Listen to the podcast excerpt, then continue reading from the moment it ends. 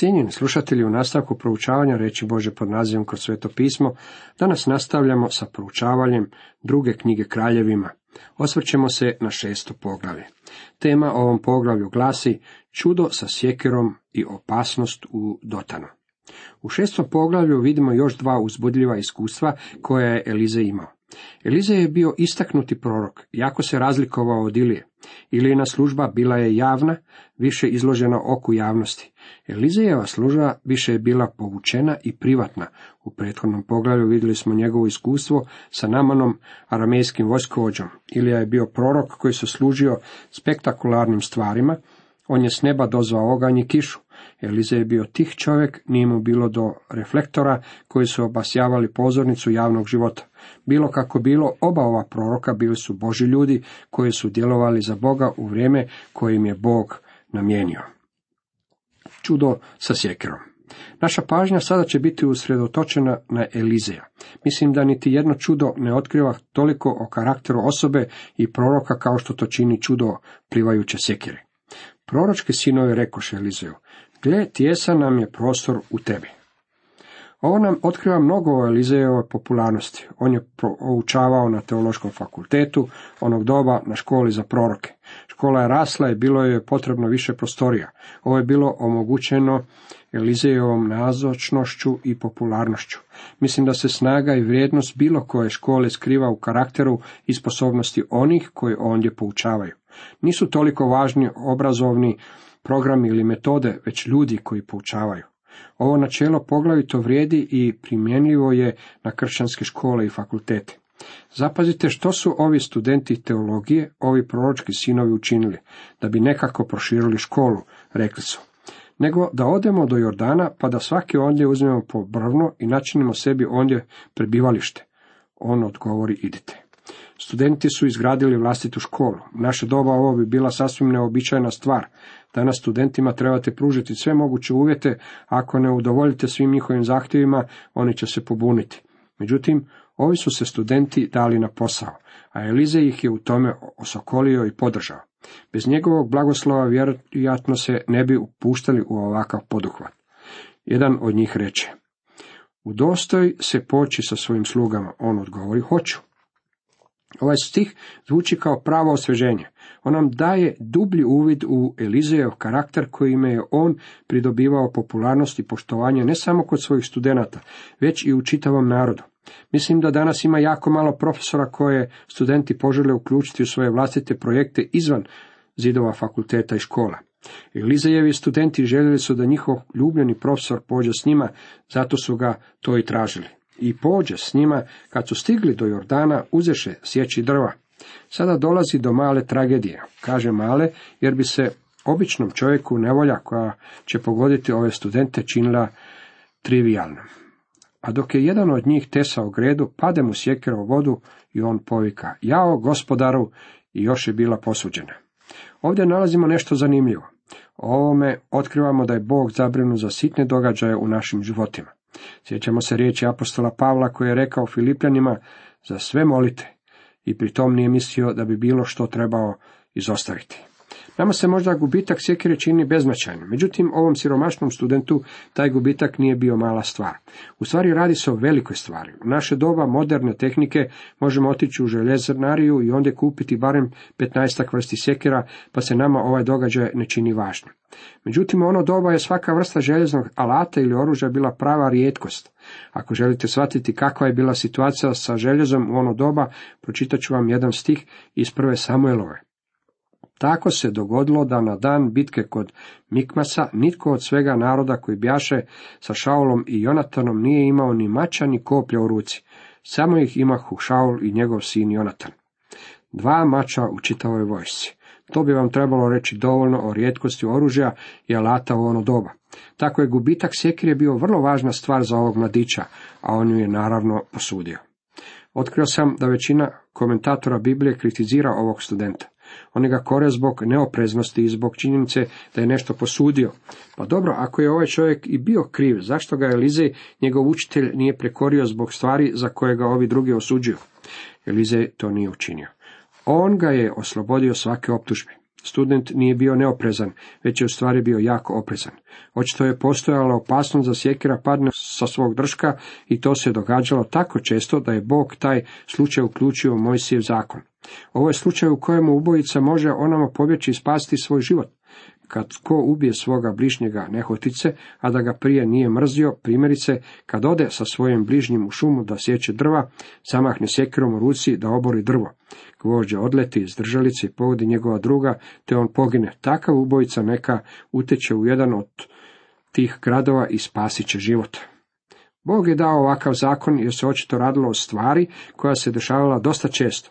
Ovaj je čovjek pokazao svoj oprez time što je pazio da ispred njega nema nikoga kada on sjeće drva. Stajao je tako da u slučaju da sjekira odleti iz drška, ona ne bi pogodila nikoga od ljudi, već da odleti u rijeku Jordan. Okrenuo je u sigurnom smjeru. Druga mana koju ovom mladiću nalaze je činjenica da je sjekru posudio. Mislim da sam dovoljno kvalificiran da progovorim u obranu ovog momka. On je bio siromašni student i u ono doba nije si mogao priuštiti posjedovanje sjekire, jednako kao što se ja nisam mogao priuštiti posjedovanje vlastitog auta kad sam bio student.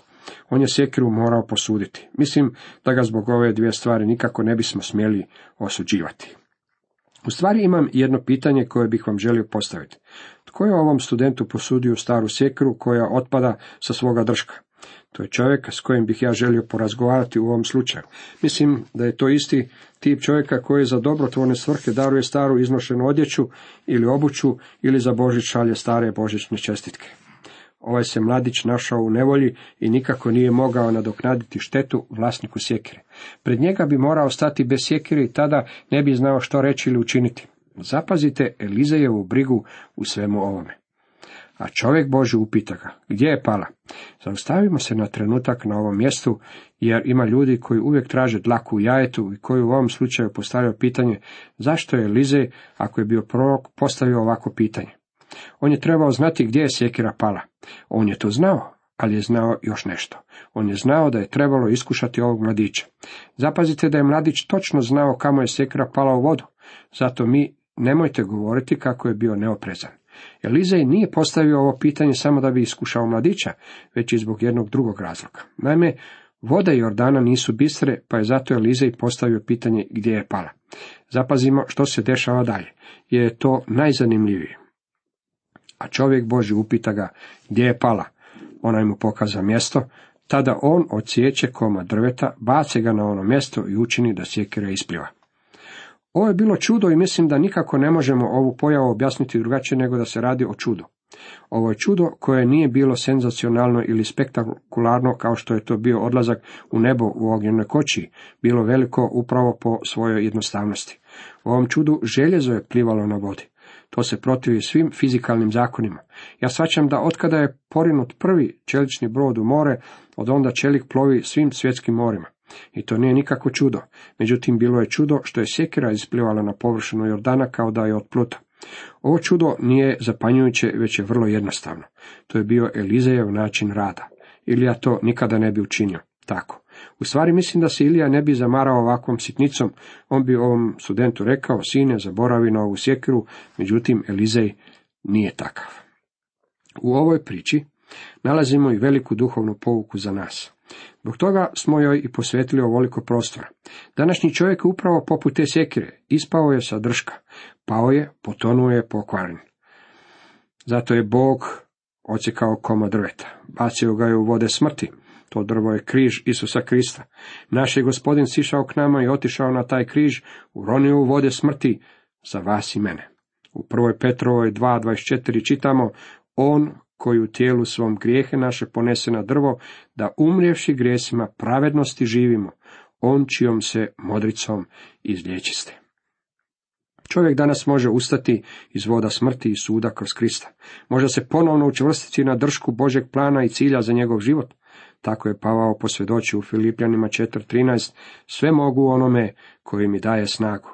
I dalje kaže, ali kažem samo jedno, zaboravljajući što je nazad, ispružajući se prema onome što je naprijed, trčim prema cilju, da postignem nagradu nebesko stanje u koje nas je Bog pozvao po Kristu Isusu.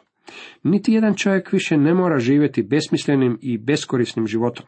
Doslovno tisuće ljudi svake godine oduzima si život zbog toga što ne mogu pronaći svrhu svoga života. Nedavno se ubio jedan student koji je u svojem oproštanom pismu napisao ovako se više ne može, život nema smisla, nije vrijedno živjeti dragi prijatelji. Naravno da se ne isplati živjeti kada ste stara zahrđala sekira na dnu mutnog Jordana. Život nam poprima smisao tek kada nas Krist podigne silom svoga križa i uključi nas u svoj plan. Jedan mladić koji još nije navršio 21 godinu života nedavno mi je u očajanju rekao, moj život je potpuni promašaj. Rekao sam mu, tvoj život još nije niti započeo, a ti mi već govoriš kako je tvoj život pogreška. Kako li nam je danas potreban Bog? Danas nije najveće čudo kada bi ljudi počeli živjeti na Marsu ili mjesecu. Ne bi čak bilo čudo ni kada bi neki čovjek otišao u nebo u ognjenoj koči.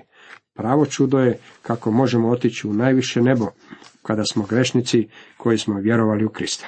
To je najveće čudo koje postoji, da budemo uzdignuti od tjeskobne brige, koju nam nudi ovaj svijet i da našim životima budemo dan smisao služenja ciljevima Božega kraljevstva.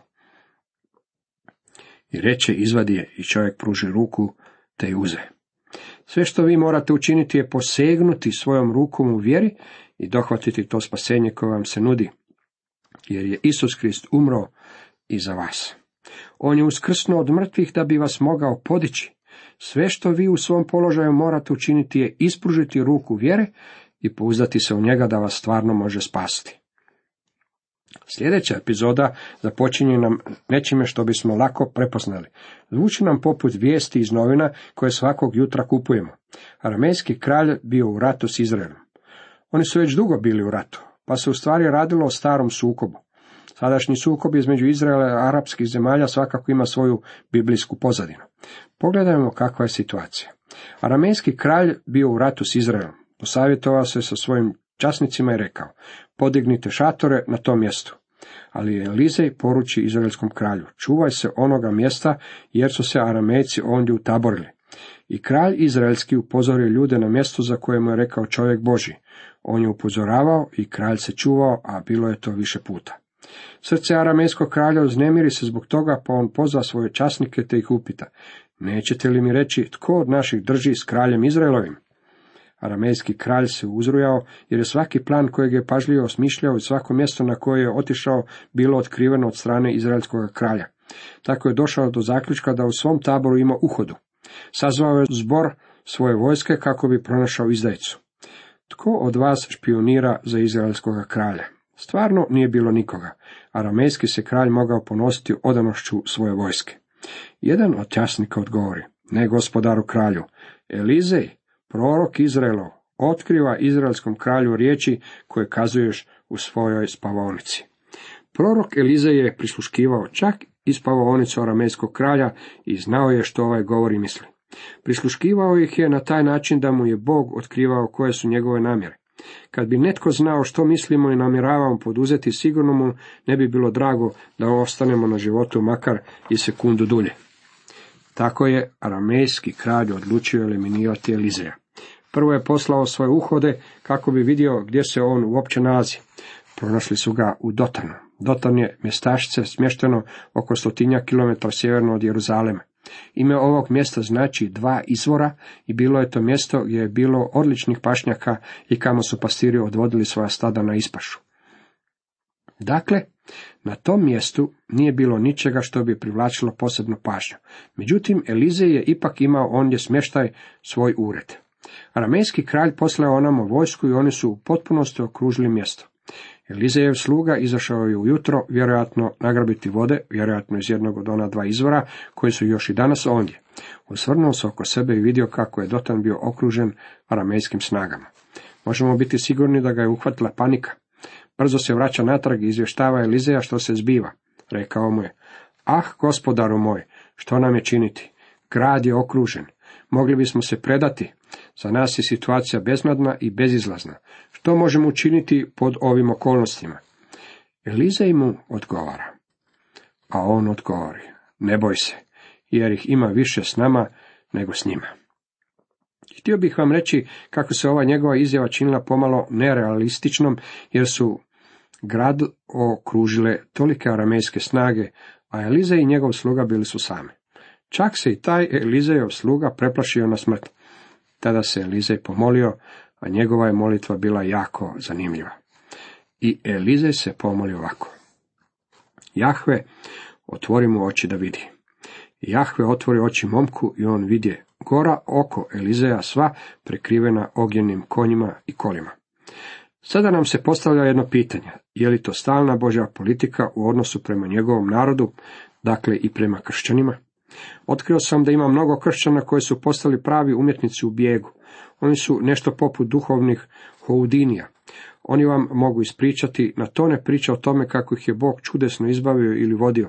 Međutim, mnogi drugi kršćani na njihove reči saginju svoje glave i posramljeni priznaju, ja nisam imao takvih iskustva i nisam doživio takvo Bože vodstvo.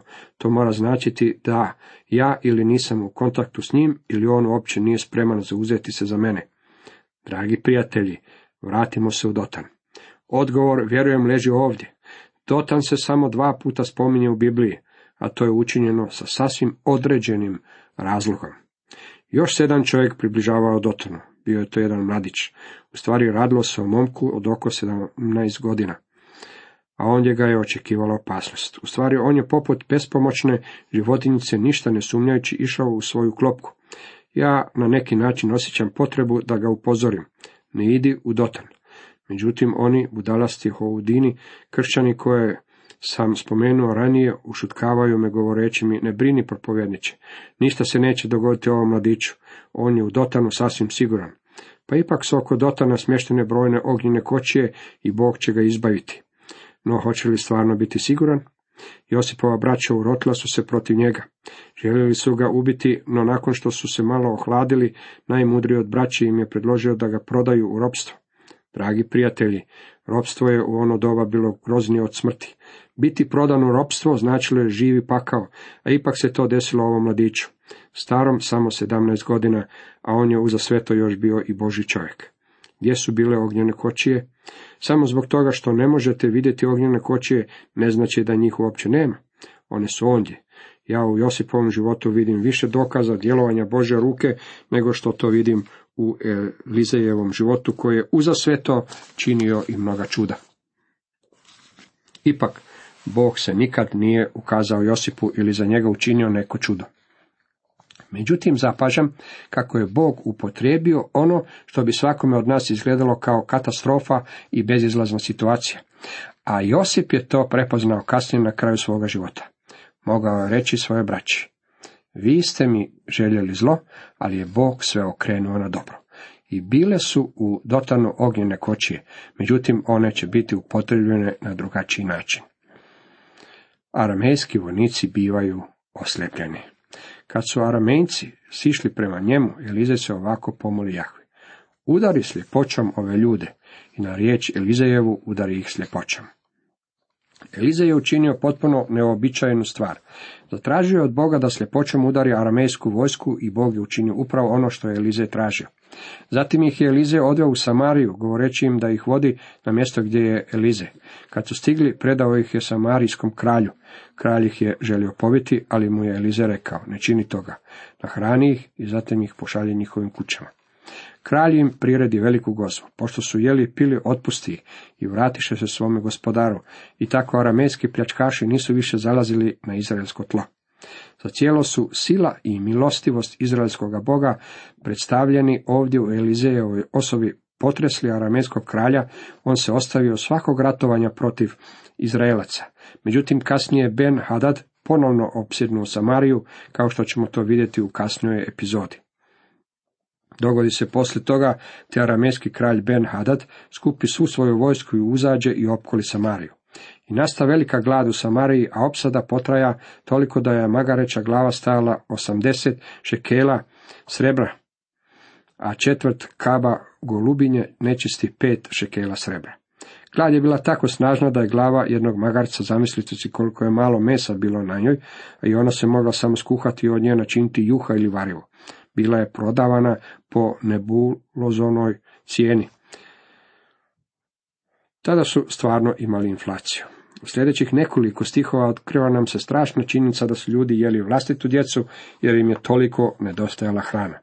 I reče tada kralj, neka mi Bog učini ovo zlo i doda druga, ako glava Elizeja, sina Šafatova, ostane danas na njegovim ramenima. Ne znam zašto je kralj smatrao Elizeja odgovornim za opsadu. Vjerojatno je smatrao kako je Elizejeva dužnost bila na neki čudesni način pribaviti hranu za ljude, pa se zato spremao pogubiti ga, jer ovaj to nije učinio. Priča se bez prekida nastavlja u sljedećem poglavlju. Cijenjeni slušatelji, toliko za danas.